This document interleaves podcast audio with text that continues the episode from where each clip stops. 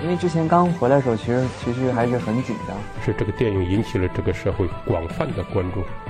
所有人都在讨论。还是我们呃整个中国在呃科技创新领域的基础比较薄弱。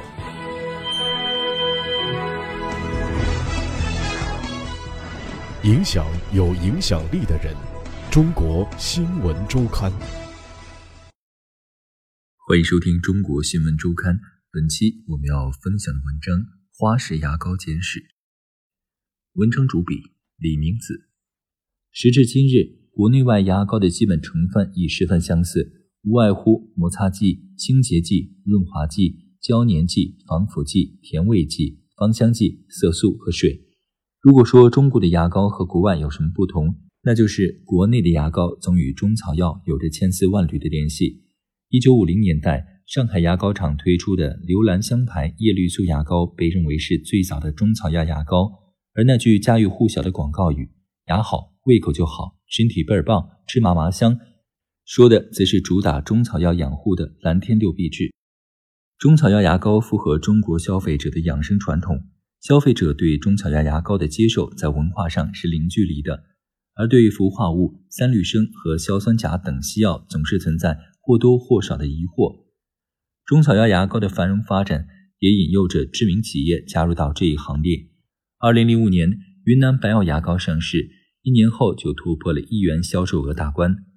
滇红药业和片仔癀药业也紧随其后，于二零零六年推出牙膏产品，均以自家悠久的中药传统为卖点。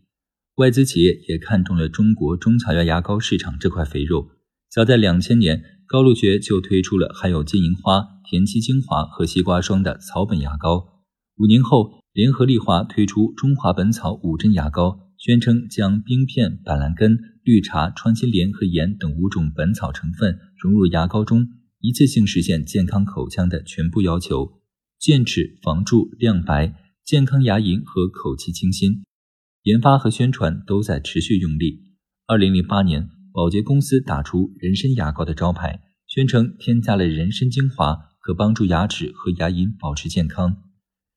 二零一六年，上海闵行区牙病防治所所长徐晓明与主治医师田应菊对市场上销售的十九个品牌、三十四种牙膏进行了成分分类统计。他们发现，三十四种牙膏中，宣称具有功效成分的有三十三种，占百分之九十七点一。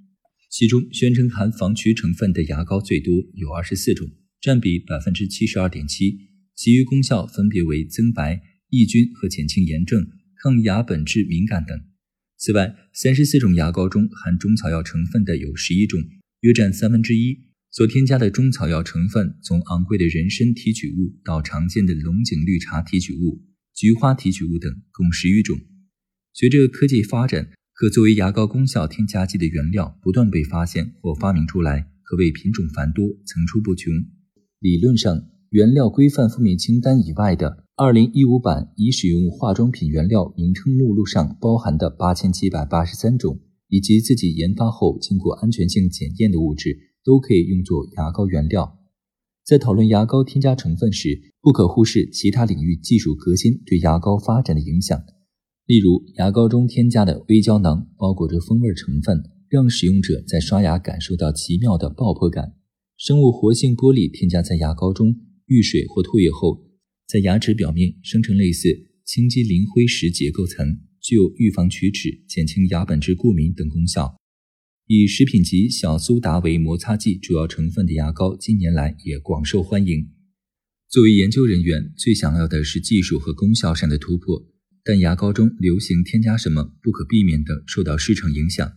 一方面，消费者需要新的刺激，行业和企业自身都有产品淘汰的过程。另一方面，近年来一些牙膏的宣传噱头确实言过其实。随着消费升级和市场细分，像护肤一样护理口腔的风潮开始兴起。从包装审美、使用感受如果味、香水体验，到看似昂贵的添加成分，都在想尽办法刺激消费。今年春夏交际，一款网红牙膏成了众多明星的新宠，号称添加了圣地亚哥燕窝成分、鲟鱼子酱提取物、澳洲甜橙成分。冷杉精油、佛手精油等物质，其官网在功效处写有润养牙釉质缓解牙疾、滋养口腔软硬组织等作用，单品最高卖到一百零八元。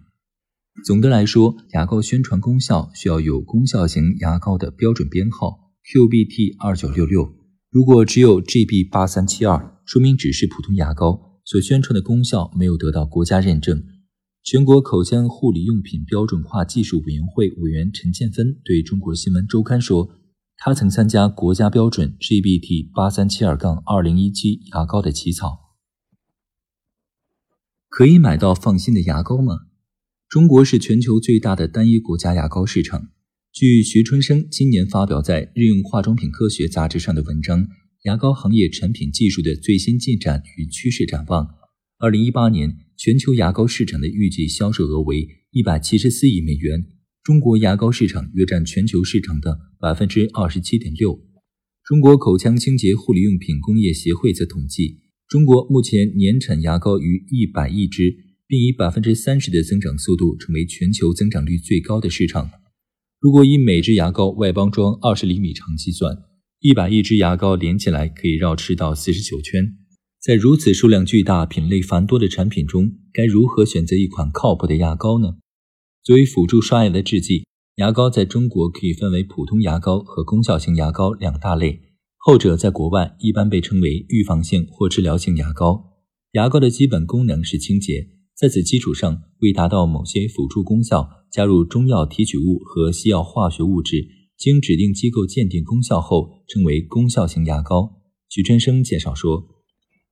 功效型牙膏确实有其存在的客观必要性。根据2017年国家卫计委公布的第四次全国口腔健康流行病学调查，35到44岁居民中，口腔中牙石检出率为百分之九十六点七。而牙龈出血检出率为百分之八十七点四，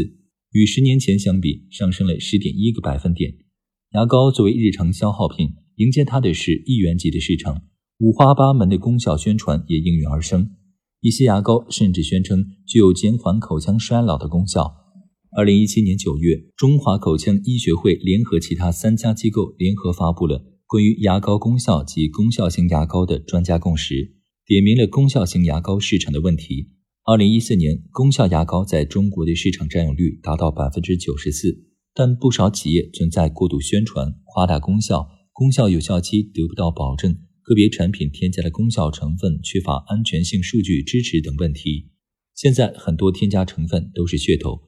误导消费者以为产品有了添加材料本身的一些性能。很多网红产品就是这样，概念性添加一些物质，但缺乏临床验证。而验证则是时间和财力的问题。陈建芬介绍说，一个临床实验往往需要一年左右的时间，耗费五六十万元。